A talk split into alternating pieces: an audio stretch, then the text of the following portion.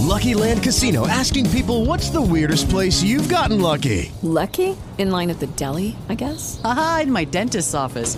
More than once, actually. Do I have to say? Yes, you do. In the car before my kids' PTA meeting. Really? Yes. Excuse me, what's the weirdest place you've gotten lucky? I never win and tell. Well, there you have it. You can get lucky anywhere playing at LuckyLandSlots.com. Play for free right now. Are you feeling lucky? No purchase necessary. Void where prohibited by law. 18 plus. Terms and conditions apply. See website for details.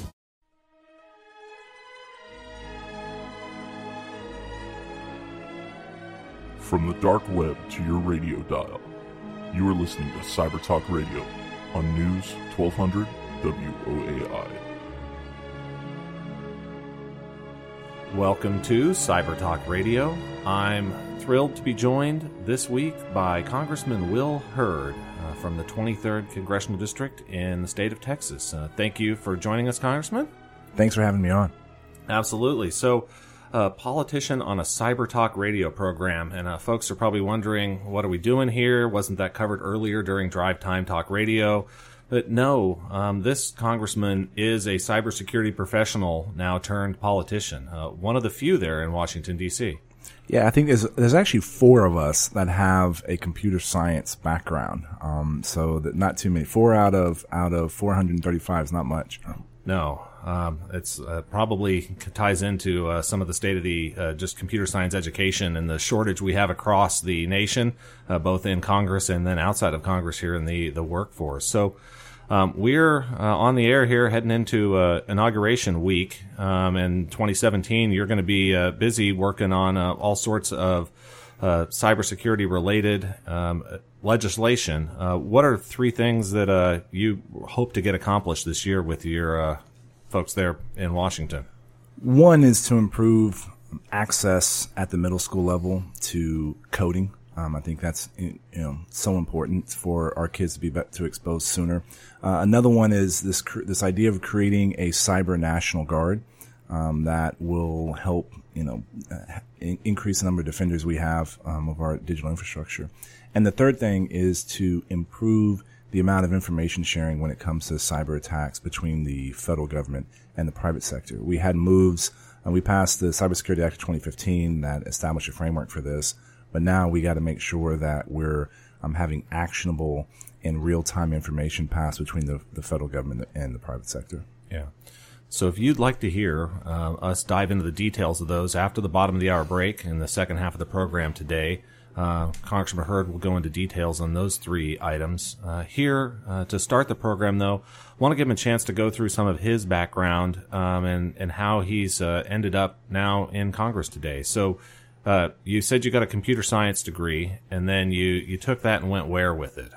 So I actually went to the CIA, and and, and I think the the reason I, I did a, a computer science degree at Texas A&M was because I had an internship here in San Antonio at Southwest Research Institute um, in robotics. And that was my first exposure to any type of coding. And I thought it was awesome and decided to take computer science at high school at John Marshall.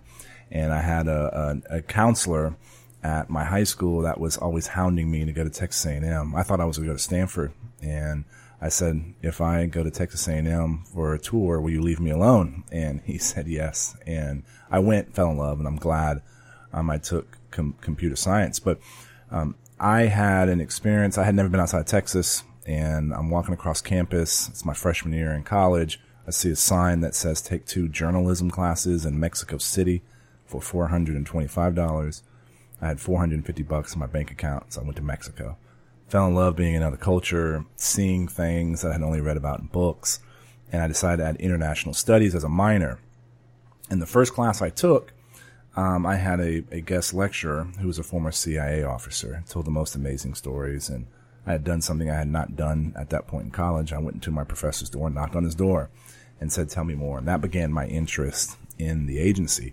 And when I applied, they looked at me for a technical position, but I really wanted to go into operations. And so, um, you know, I did those interviews, and and the rest is history. Yeah. And and I spent uh, two years in D.C at what I used to call the super secret CIA training facility called the Farm, um, but now it's on Google Maps. Yeah, and not so secret anymore. it's hard to hide secrets with the internet. it really, it really is. I, the first time when I decided to run for Congress, I sat down with a buddy of mine, And uh, I was undercover my entire career. I was, you know, um, uh, nine and a half years. And most of the time it was, I was State Department. Now I did operate an alias and, and, you know, assume name and identities. And we sit down for lunch and I've known this guy for 10 years and he goes, tell me about the farm. And he uses a true name.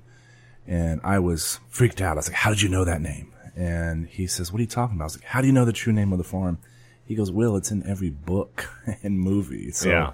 uh, yeah, it was, we're, we're the only ones that thought it was a secret.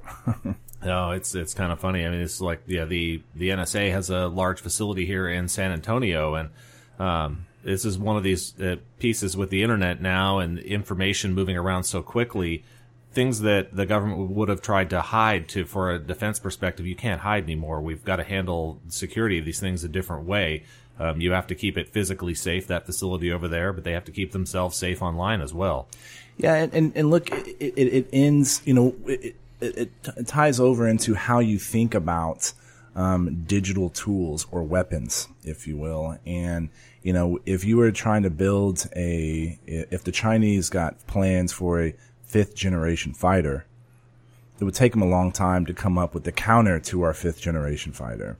But in, in the cyber world, as, as you know, um, as soon as a, a tool is out there, anybody can use it and you can come up with a countermeasure pretty quickly. And so sometimes I think um, we believe that if we hold on to um, a tool um, that is going to give us some kind of advantage, well, um, other everybody else knows as well. And th- this is one of the issues of dealing in Congress. Um, you know, I, I ran for office um, because I was shocked by the caliber of our elected officials. And when I was overseas, I did after after being in the farm, I was in India for two years. Pakistan for two years, New York City for two years, and then Afghanistan for a year and a half. And um, one night, a bomb goes off in front of the embassy, takes out a section of the wall, kills some of our local guards, and my unit was responsible for trying to figure out what happened. And my team, we conduct about two dozen operations in a very short period of time. And later that night, that's this happened about three thirty in the morning. Later that night, we had a congressional delegation uh, it was from the HPSCI, the House Intelligence Select Committee. And, you know, I, um, our standard operating procedure for these briefings were business casual, you know, slacks, button up shirt. And I'd come in in tactical gear and, you know, I had a long beard and bushy hair. I wore local clothes. You know, Yeah. all, my, all my campaign team always asked me, do you have pictures from your time when you were in the agency? And I was like, I don't, I don't think folks in West Texas want to see me looking like a Taliban. You No. know? And and um, we get in the briefing, and the first thing I hear is a member of Congress saying, "Is the CIA going to cut this briefing short so we can get to the bazaar to buy rugs?" I'm annoyed. Oh man, We get in the briefing, and um, somebody asks, "This is 2008 timeframe, by the way. Uh, why was Iran not supporting the Taliban in Afghanistan the way they were supporting other groups in in in Iraq?" It's a pretty crummy question, but I started explaining the Sunni Shia divide, and this member of Congress raises his hand. He says, Hurd, what's the difference between a Sunni and a Shia? And I'm thinking he's getting ready to make a really inappropriate joke. And who am I to deny him this opportunity? So my response was, I don't know, Congressman, what's the difference? And his face goes red. He didn't know that difference. And this is a guy who's spending, you know, billions of hard-earned taxpayer dollars. He's making decisions on sending boys and girls to places like Iraq, Afghanistan, Yemen. It's unacceptable. Yeah. And, and, and you can translate that into cyber world. The number of members of Congress that think the direct messaging function within, you know, an application like Twitter or Facebook is the dark web is pretty scary. Uh, I, I wish that was a joke. I wish that was the punchline of a joke, but but it's the reality. And so there's some, there's a basic level of knowledge that doesn't exist, especially when it comes to cyberspace. Yeah. So for anyone listening, uh, our tagline for the program here is from the dark web to your radio dial. Um, the dark web is not Twitter. The dark web is not Facebook Messenger. Um, the dark web is a place where you can buy and sell people. The dark web is a place where you can buy and sell the information about all sorts of people. Um, and you can, it's a black market online. It's all the things you could think of. You can buy and sell arms there. That you can trade arms for a pool of credit card numbers. You can trade arms for people's uh, medical records. So there's all sorts of bad things going on there in the, the dark web and they're trading both information and access. So a hacker may get into systems that are not valuable to them, um, but they might be valuable to somebody else. So they'll trade access uh, maybe to a U.S. bank that uh, doesn't entertain them much to get access to a an infrastructure um, in another country that they care about being into. So um, there's all sorts of all the things you could imagine going on in physical trading and, and physical things happens in the cyber world as well. So uh, yeah, everybody getting an understanding that uh, the internet looks safe, looks just like a nice shiny neighborhood. You go to these nice clean websites. It looks like a nice clean storefront on Main Street in America, but there's alleyways on the internet. Or, or, or the Wild Wild West, you know. I'm sure some of your listeners probably probably watch Westworld, you know. Yeah. Um, there's there's parts of that that exist on the on the internet in, in, in some of these other areas. Yeah. So there's an IT subcommittee in Congress, and you said we've so we've got four folks that have computer programming backgrounds. That how do you put together an IT subcommittee of representatives uh, and have thoughtful discussion there? Well, one of the things that I have learned in my two years in Congress is that um, my colleagues they recognize the importance um, of this issue, and I think um, the OPM hack, the Office of Personnel Management hack, kind of brought a, a lot of this to the forefront. You know, the, the, fact that most Americans know what OPM is now um, is a sign that when 23 million records get stolen, um, that's a pretty big deal. And so that has brought this this topic to the forefront of, of people's minds. And um, on, on, this subcommittee, we, we really look at, and, and I chair it, by the way. Um, it's it's an, it's a subcommittee within oversight and government reform, um, which has pretty broad jurisdiction. Um, jurisdiction is a word that I've learned, and I hear a lot in these. I, have heard the word jurisdiction more in the last two years than I had the previous 37 years of my life combined, um, because different committees oversee different parts of the the government. And what we look at in in this IT subcommittee is information is, information. we say cybersecurity, but in DC, cybersecurity right now really means information sharing. Um, the second issue we look at is privacy. Um, that's a topic I'm sure we can unpack. Um, I'm. It's real simple. Encryption is good for our national security. Encryption is good for our economy we should be doing things to strengthen encryption, not weaken it. And um, the fact that thank a recent, you for saying that. No, look, uh, uh, you know, uh, we had there was a uh, the Judiciary Committee in in Congress just issued a report, um, basically, you know, saying those same things. Um, and look, we got to have we got to stop talking past one another. Um, when it comes to um, the debate between security. We can protect our civil liberties. And, and, by the way, our civil liberties are not burdens. They are the things that make our country great. And we can protect those things and protect our digital infrastructure and chase bad guys all at the same time. Um, but it's hard. And, yeah. and guess what? We gotta, we gotta talk together. So that, that's an area we look at privacy. Uh, the third area is emerging technology. And really in that, it's how do you prevent an overly burdensome regulatory environment from getting in the way of entrepreneurship and growth? When I talk to, to venture capital folks or um, folks that invest in you know new technology, I always ask them how many times did you pass over something in the health IT space because you didn't want to have to fool with issues with FDA and things like that. And yeah. it's a lot. And and that guess what? That's preventing um, good things from happening and being able to use data and technology um, to to make people live longer and make them healthier. And the fourth area that I, I spend a, a lot of time on, which I would not have um, predicted that when I first ran for Congress was IT procurement. IT procurement is not a sexy topic. It's not a, a topic somebody holds a parade for. Um, but the reality is when the federal government spends $80 billion a year, that's with a B, on IT procurement, and 80% of those goods and services that are purchased are outdated stuff that any of us and any of your listeners would think was is is is um, old and outdated. It's outrageous. Yeah. And um, dealing dealing with that and making sure that the federal government can purchase the latest um, tools and technology to protect the infrastructure. And so those are the kind of the four areas we look at. And and there's folks that have are starting to learn these issues. Um, they may not be able to you know, bang out some Fortran 77 code, right? But um, they understand um, the the nuances and, and, and the impact these issues have on, on our government and, and our people. Yeah. So um, you're listening to Cyber Talk Radio. I'm your host, Brett Pyatt, a 20 year internet security veteran. I'm joined this week by Congressman Hurd. we're uh, talking through um, his background, uh, cybersecurity, what's going on with uh, IT subcommittees. Um, after the bottom of the hour, we will dive into uh, three items that uh, he's going to look to move forward in this next legislative session. Um, during the last segment, you, you mentioned, Congressman, the the OPM hack, and um, this is one I don't know if you saw, and then listeners you can't see, but this one puts a tear in my eye a little bit, um, and I apologize to you. I mean, for um, I'm sure you knew folks that were directly impacted by this. So when he said there was 23 million records that were exposed, these are records of everyone that works for the government, um, including folks deployed overseas uh, by the agency that he worked for uh, and that puts people in harm's way. That hack, um, the agency won't tell us, but it likely cost some people their lives. And um, this type of stuff is hard. It's folks over there doing things for uh, our country, trying to make the world a safer place. And cyber stuff here, the computer system somewhere back, sitting in some data center, put their lives at risk. And what, what's what, what's crazy? So I got the letter the day before we did a hearing on this topic, and so it was an uncomfortable um, set, several hours uh, for the folks from OPM.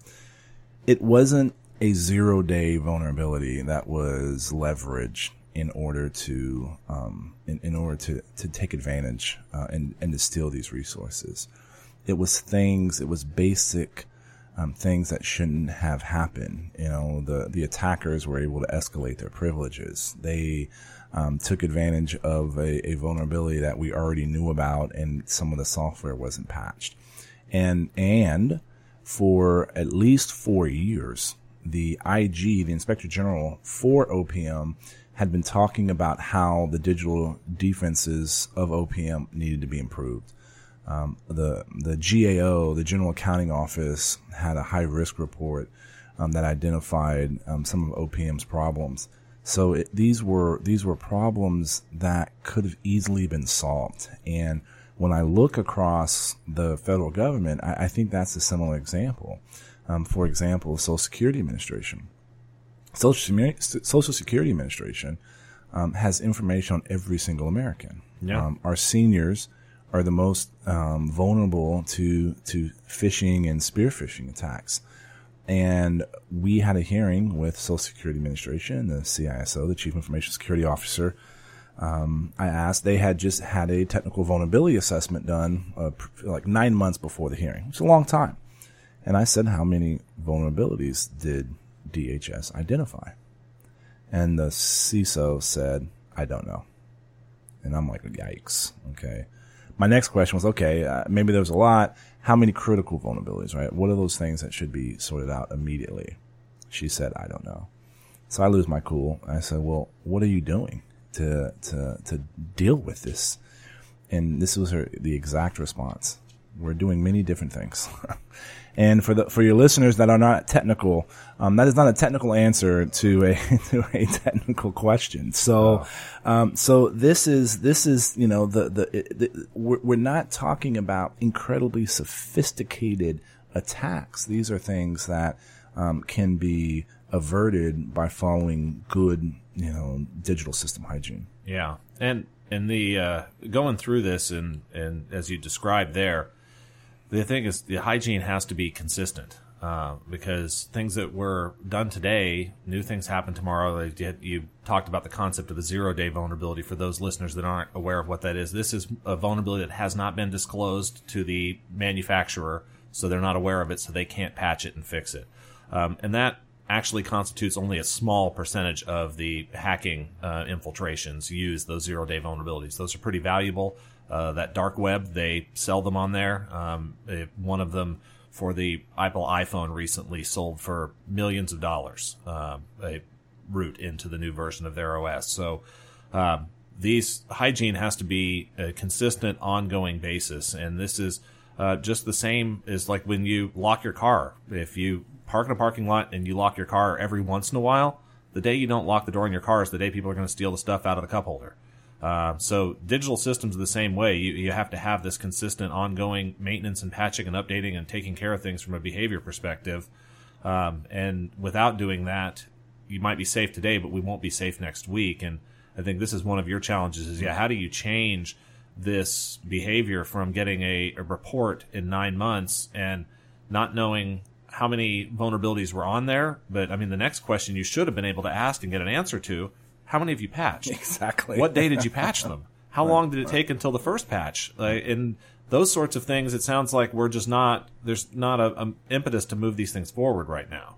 Look, the you know when I when I speak to kids, I always tell the kids. I, I try to speak in as many high schools and middle schools as I can. I tell the kids, I know what I know, I know what I don't know, but what I don't know, I don't know.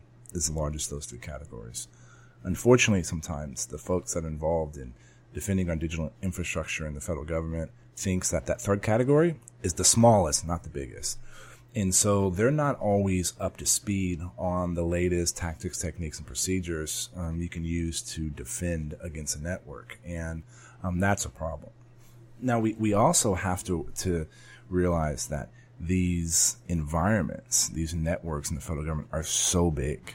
They're so big and they're so hard um, to to defend against. And so this is this is a unique challenge to folks in the government. And a lot of times we don't have people that have the right background and experience. And that's why we need a working relationship between the private sector and the federal government. And um, the the former the former um, head of the NSA, um, Admiral Rogers, likes to say that if we think that the federal government can defend, defend by itself and the private sector can defend by itself. That's the equivalent of the French thinking the Maginot Line is going to protect them from the Germans. Um, we have to do this together. We have to work together. And, and I think, you know, again, we have the, the most talented people. We have some of the best companies in the world and we can't do this, but we gotta, we gotta make, it starts with recognizing what we don't know. And there are still CISOs that think that, um, they can defend their own data center better than transitioning into the cloud. The cloud is not new technology. And you, we still talk about it as it's a new shiny object in the federal government. And, and the fact that we're having a debate around, you know, the security challenges or, or benefits of the cloud, you know, that it's not, it's not 2002 anymore. No. And so you had mentioned the size and scope of the, the federal um, IT budget and the number of systems. So to give some folks some perspective, so um, here in Texas, everyone's probably familiar with ExxonMobil. Um, we may have a, a new cabinet member uh, from Exxon here soon. And so Exxon, one of the biggest companies in the world, that federal IT budget is 10 times the size of Exxon's IT budget. And Exxon spends a lot of money on technology doing uh, oil exploration and simulation and modeling. So you think a, a, company the size of Exxon and then the federal government, all sorts of different divisions and agencies and with different reporting structures and different IT managers. There's not one CIO that oversees every agency of the federal government and has ability to put together one consistent set of policies. So they have 10 times the number of systems and they have to interoperate with each other as one of the uh, pieces uh, Congressman Hurd talked about was information sharing um, that we'll cover in some more depth after the bottom of the hour break. And in order to share information, you've got to connect all these systems together. So um, it's a very tricky problem to secure and still allow access. My friend, uh, Congressman Gerry Connolly from uh, Virginia, he's a Democrat. He he likes to ask CEOs the question, "How many CIOs do you have?" And the CEO looks at him like, "What are you talking about?" He's like, "I have one." Um, because when folks realize that in a place like DHS, Department of Homeland Security, you have 15 CIOs. Um, that structure is does not exist in in the private sector, and I have a lot of folks, private sector folks, that are like, "Well, the CISO shouldn't report to the CIOs anymore; it should be reporting to the chief risk officer." And I'm like, "Yeah, I get it, I get it. Let's just make sure we have a CISO first. Yeah, and and you know, the, the Department of Interior has a two billion with a B dollar budget on, just for IT. The CIO for the Department of Interior only has control over like 30% of that budget. That's crazy. You, you cannot, you know, the person that's responsible for defending their digital infrastructure is not always the person responsible for purchasing the goods and services that go on that network. And, and that's where you have a problem and a divide and so there are some, you know, the, the problem is not technology. Uh, we know how to solve all these problems. a lot of the, t- most of the times the problem is with leadership and establishing the right processes um, in order to, to achieve our goal. Yeah. So you're listening to Cyber Talk Radio on 1200 WOAI. Uh, I'm here with Congressman Hurd, and uh, we are getting ready for inauguration week in Washington, D.C.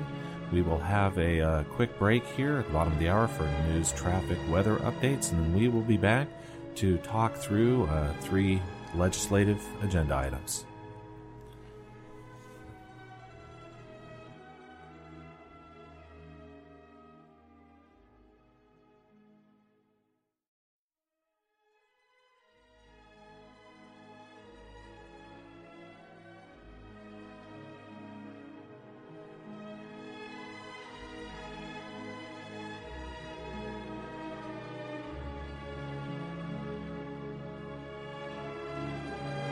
Welcome back to Cyber Talk Radio. Uh, I'm your host, Brett Pyatt. We're joined this week by Congressman Will Hurd, and in this segment of the program, we're going to go through three legislative agenda items for 2017. Uh, so let's go ahead and dive into the the first one. There's the middle school coding education.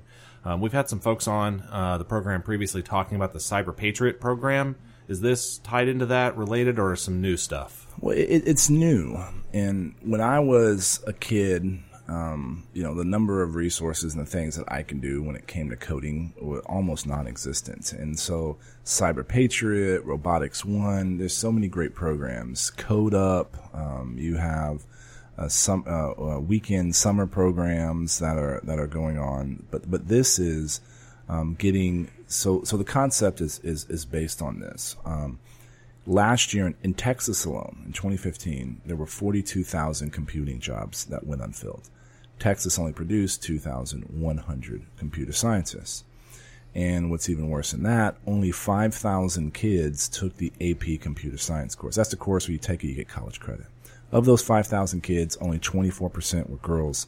Less than 900 were Latinos or Latinas, and only 120 African Americans. That's terrible. And so, if we're going to make sure we imp- in- increase the throughput of students um, that are getting the right technical degrees, we got to start earlier and expose them earlier. And so, what we're working, we're working with the University of Texas at Austin um, Center for STEM Education, and they have a partnership with a with a company called Bootstrap that's based out of Rhode Island, I believe. And what we're doing is we're going to be training middle school math teachers on how to introduce coding into the math curriculum. So it's already approved by TEA, the, the educational agency um, here in Texas. Um, and it and it goes along with the existing curriculum, and so it teaches you how to do algebra and things like that. And so it's we're going to be able to train 40 teachers. We had several um, um, corporate folks that were um, donated to to pay for the training. Facebook, Dell, Intel, Brocade, which is a software company, Toyota as well. And so we're gonna have these 40 teachers. Um, you can it, it, the the they can apply to get this um, training by the end of January, and the training happens in the spring, and and so in the fall we're gonna ultimately have 5,000 more kids um, in this region exposed to coding because if you take 40 teachers that's 25 students per class, an average of five classes. That's 5,000 kids. Um, and that's just in year one. Yeah. So if, you're a teacher or you're a friend of a teacher and you're listening, where do you go uh, apply to get into this class of uh, for the first training here? You can go to our website. It's hurd.house.gov slash CS. So that's H-U-R-D dot house dot gov slash CS. And, and you can apply and there's a nominal fee, but we've already talked with superintendents and a number of principals that the school would pay for this because part of this is continuing education. Yeah. And so it, it's it's an opportunity to one get these these these teachers trained so they can they can help um, they can improve their skills. Um, but also the fact that we're going to be getting you know so many kids exposed to this, and that hopefully that creates that spark, and then they can go into the Robotics One program and and Patriot program and some of the after school programs that are happening across the city. Yeah, I actually uh, saw one of your Facebook posts about this, and if you want to learn more about these things, you can uh, follow Congressman Hurd on Facebook as well. Uh, if, if there's any district out there, or if a teacher gets into this program and your district doesn't want to pay, I replied to one of his posts saying I would pay every teacher's fee for the uh, the nominal fee if your district doesn't have the funds.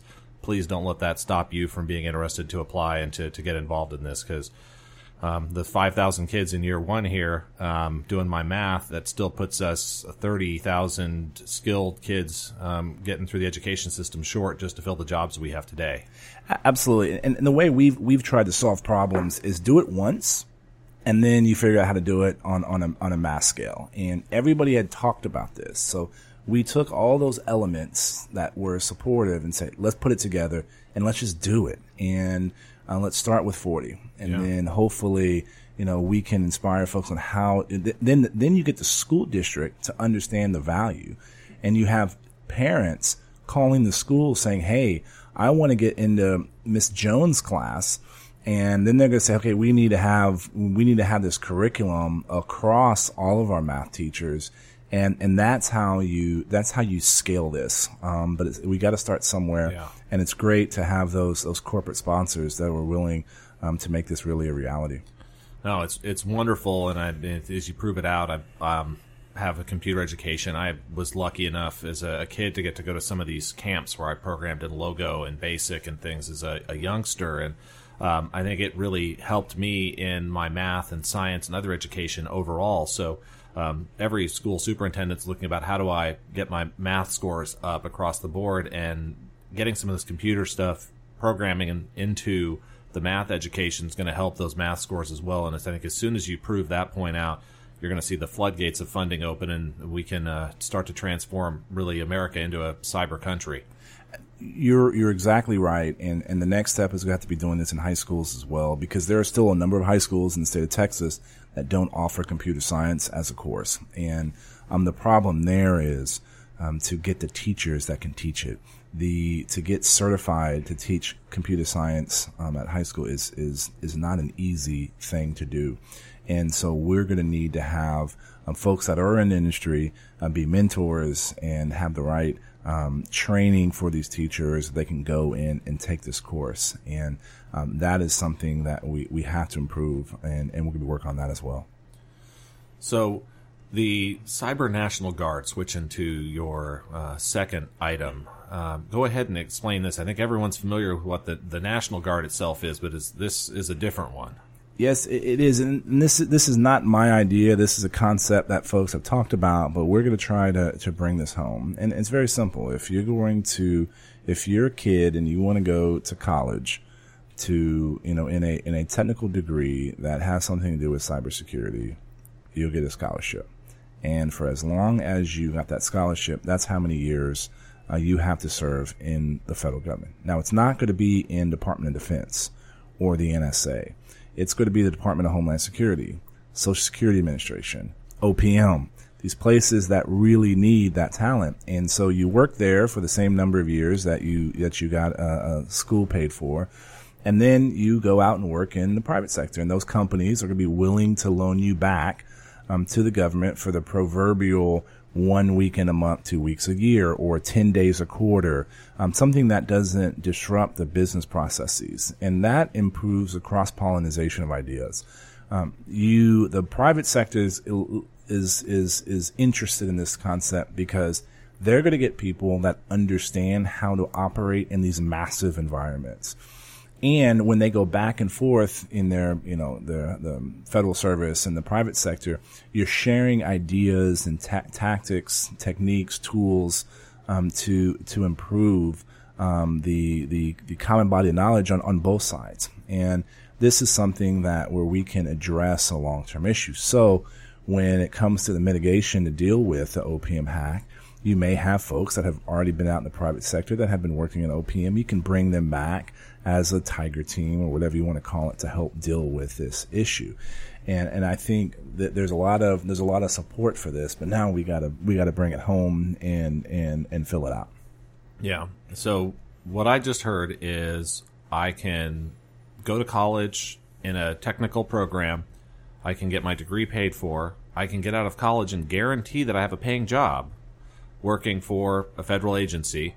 And then I'm going to do two weeks uh, a year and a weekend a month to serve my country for some time after that, and college cost me nothing. I can all that money I would have spent on college I can use to to buy a home and raise my family. I may need you to get that record that and put that on our website because yeah. you're, you're you're exactly right. This and and this is where I tell parents and, and grandparents. This is an area where there is a need and it's only going to get more complex.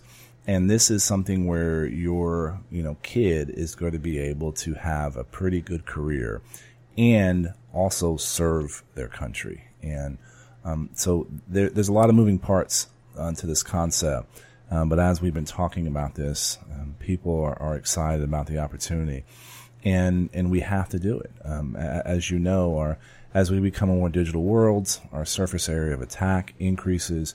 We shouldn't be afraid of of that movement, but we need to be thinking about security up front. And when you bake security into products, um, they're going to be way more secure.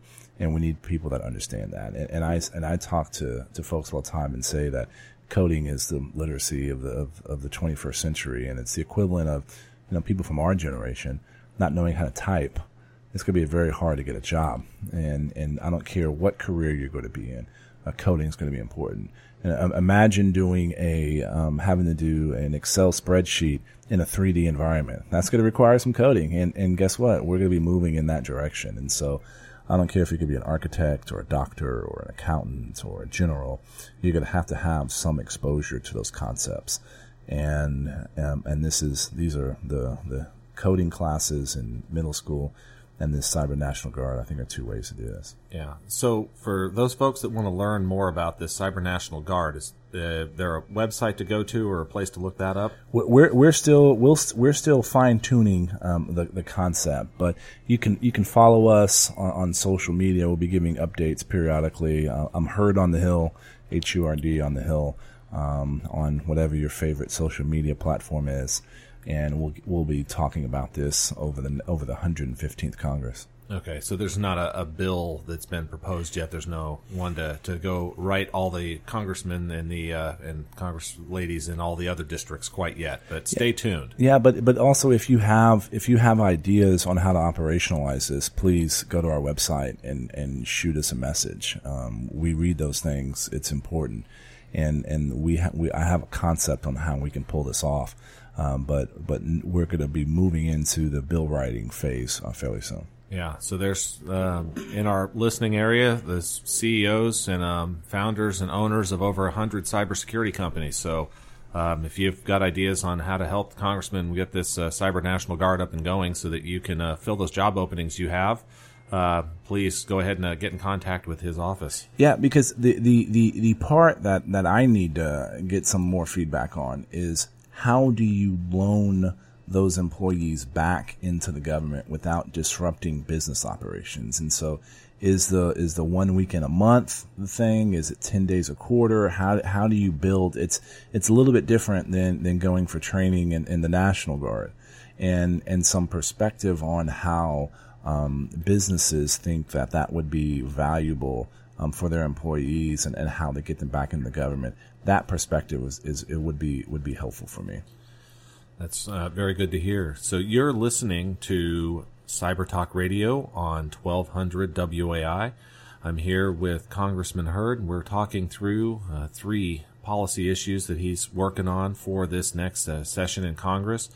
Uh, the third one, and I think this is uh, probably the most complicated. Those first two, um, middle school coding education and uh, Cyber National Guard, pretty clear. You can start and iterate and build. This third one on the information sharing. So before the bottom of the hour, he'd mentioned uh, just one of our agencies, the DHS, has 15 different chief information officers.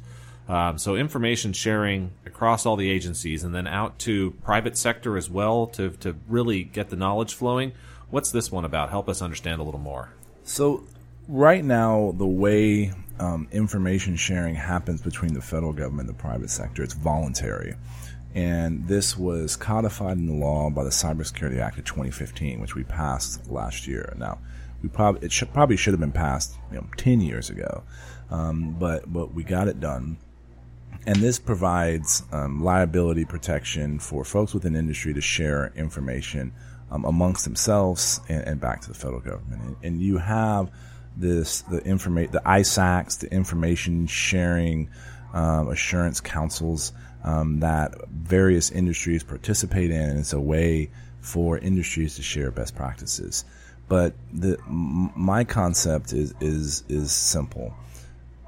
The folks in the financial services industry have a better idea of where the next malware is going to come from and what it's going to attack. Um, if you talk to um, folks in the federal government about malware attacks, they'd probably look at you with dead eyes because they wouldn't know that that's uh, a trend um, that is that is happening. And so, what what we need to do is take those assumptions again. If the if the financial services industry has a better idea of where the next level of malware is going to come from, let's turn those assumptions into intelligence collection requirements. Let's send those requirements to the national intelligence apparatus, you know, my friends that are still in the CIA and the NSA, to go out and answer those requirements and collect against those requirements. And then once we get that information, let's get that back into the hands of the private sector so that they can have a leg up when it comes to defending themselves. Now, turning assumptions into requirements is, is quite easy, actually. Um, tasking um, folks that are involved in, in, in, collection within the national intelligence apparatus is, is not too difficult. But once we have that information in hand, getting it back into the private sector is really hard. And, and, and, and, but this is where we need to go because the private sector does not need, um, the bad IP addresses from the federal government. You know, they're getting it from other services, right? What what the private sector needs is tactics, techniques, and procedures of of uh, advanced persistent threats, and that's the kind of, of things that only a, a, a nation state can collect against. And so we have to be focusing um, our resources in a way to do only what we, what the federal government can do. And and this is the framework, but there's a lot of moving parts. There's a lot of problems. Um, we also need to be able to get um, folks in the private sector um, the right clearances to participate in some of these conversations. We got to get the federal government doing a better job of, of, of giving information out because a lot of times they'll share information and, and it was three, three months late. Um, or it's very vague. If information is not um, actionable and timely, then it's not of, of zero value to anybody. And so these are some of the challenges, and, and it starts with um, culture in some of these organizations. Um, DHS is always in the conversation as do they have the same technical capabilities as the NSA or the military? And the answer is no. But they are the entity that would be able to have their culture change to where this, this notion of need to share. Um, after 9-11, the 9-11 report came out, commission report came out and said that, you know, the intelligence communities need to go from need to know to need to share. And it sounds real simple, but having come from an organization where it was based on need to know, um, getting to a point where you're sharing is the first instinct is incredibly hard to do. And DHS is positioned to do that. And, and they have been codified by law as the belly button between information sharing between the, the private sector and the federal government. Yeah. And as you, you talk through, so there's sharing with the private sector, but what about uh, sharing with uh, state local governments, municipalities. So, like we've uh, uh, talked in um, this program before about infrastructure attacks of somebody hacking into the power company, shutting the power company down, which then the water treatment plant can't run. And then if you don't have electricity and water, all of a sudden you've got public uprising. In many of these areas, the water treatment and power is uh, municipals, like it is here in San Antonio. You're, you're exactly right. We have to be working together, and and and, and um, UTSA and ACOG, which is the Alamo Area Council of Governments, is working on um, uh, an exercise to to to do just that. To how do you improve information sharing at all levels?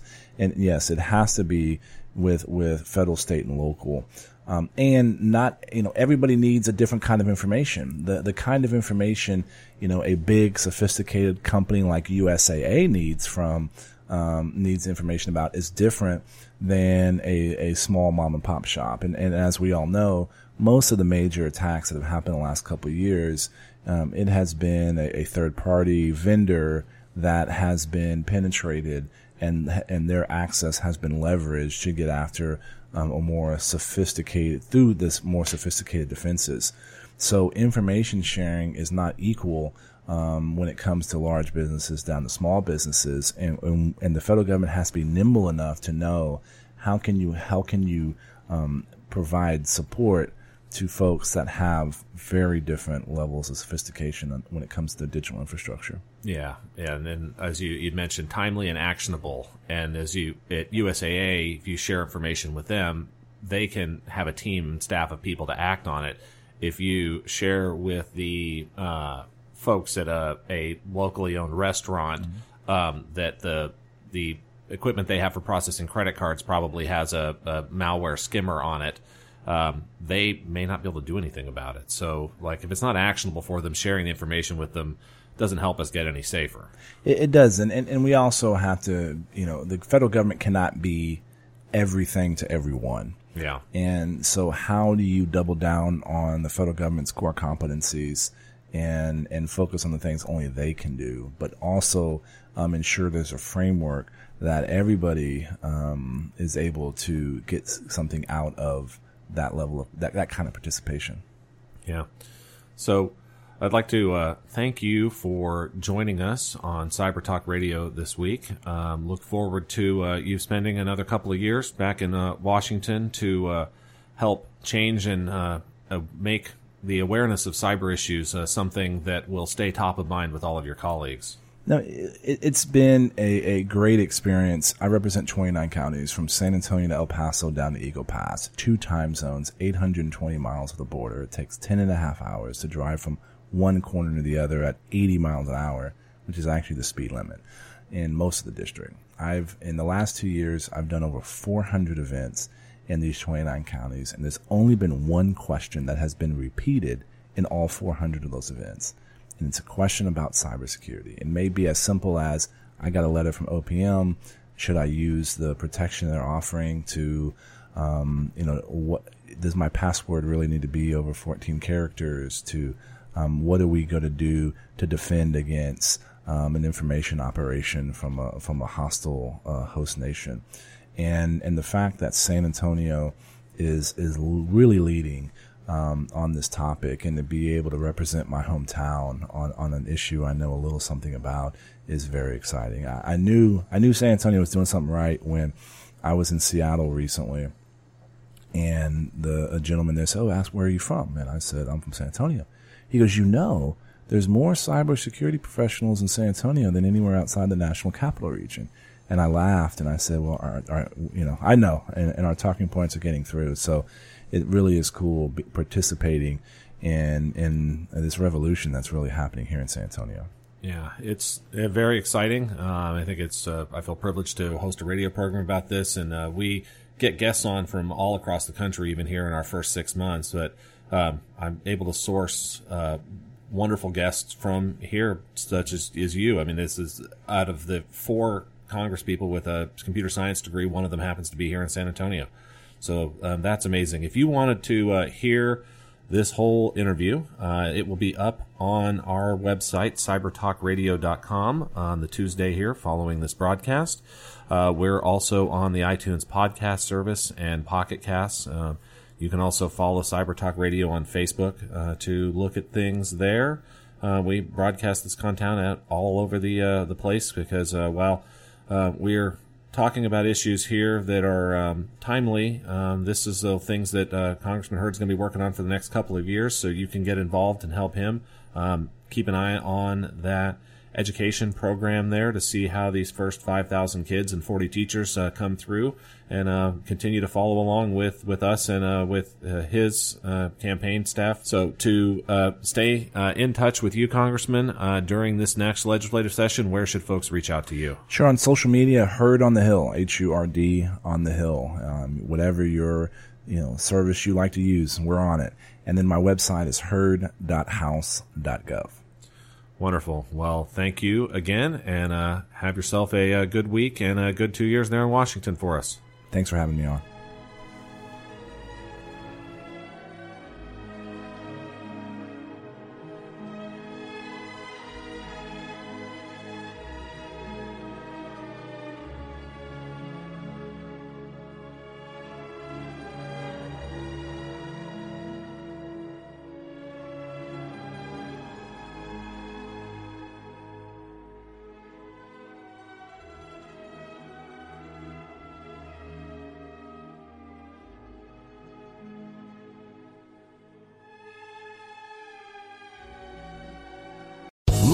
Casino asking people what's the weirdest place you've gotten lucky? Lucky? In line at the deli, I guess? Aha, in my dentist's office. More than once, actually. Do I have to say? Yes, you do. In the car before my kids' PTA meeting. Really? Yes. Excuse me, what's the weirdest place you've gotten lucky? I never win and tell. Well, there you have it. You can get lucky anywhere playing at LuckyLandSlots.com. Play for free right now. Are you feeling lucky? No purchase necessary. Void where prohibited by law. 18 plus. Terms and conditions apply. See website for details.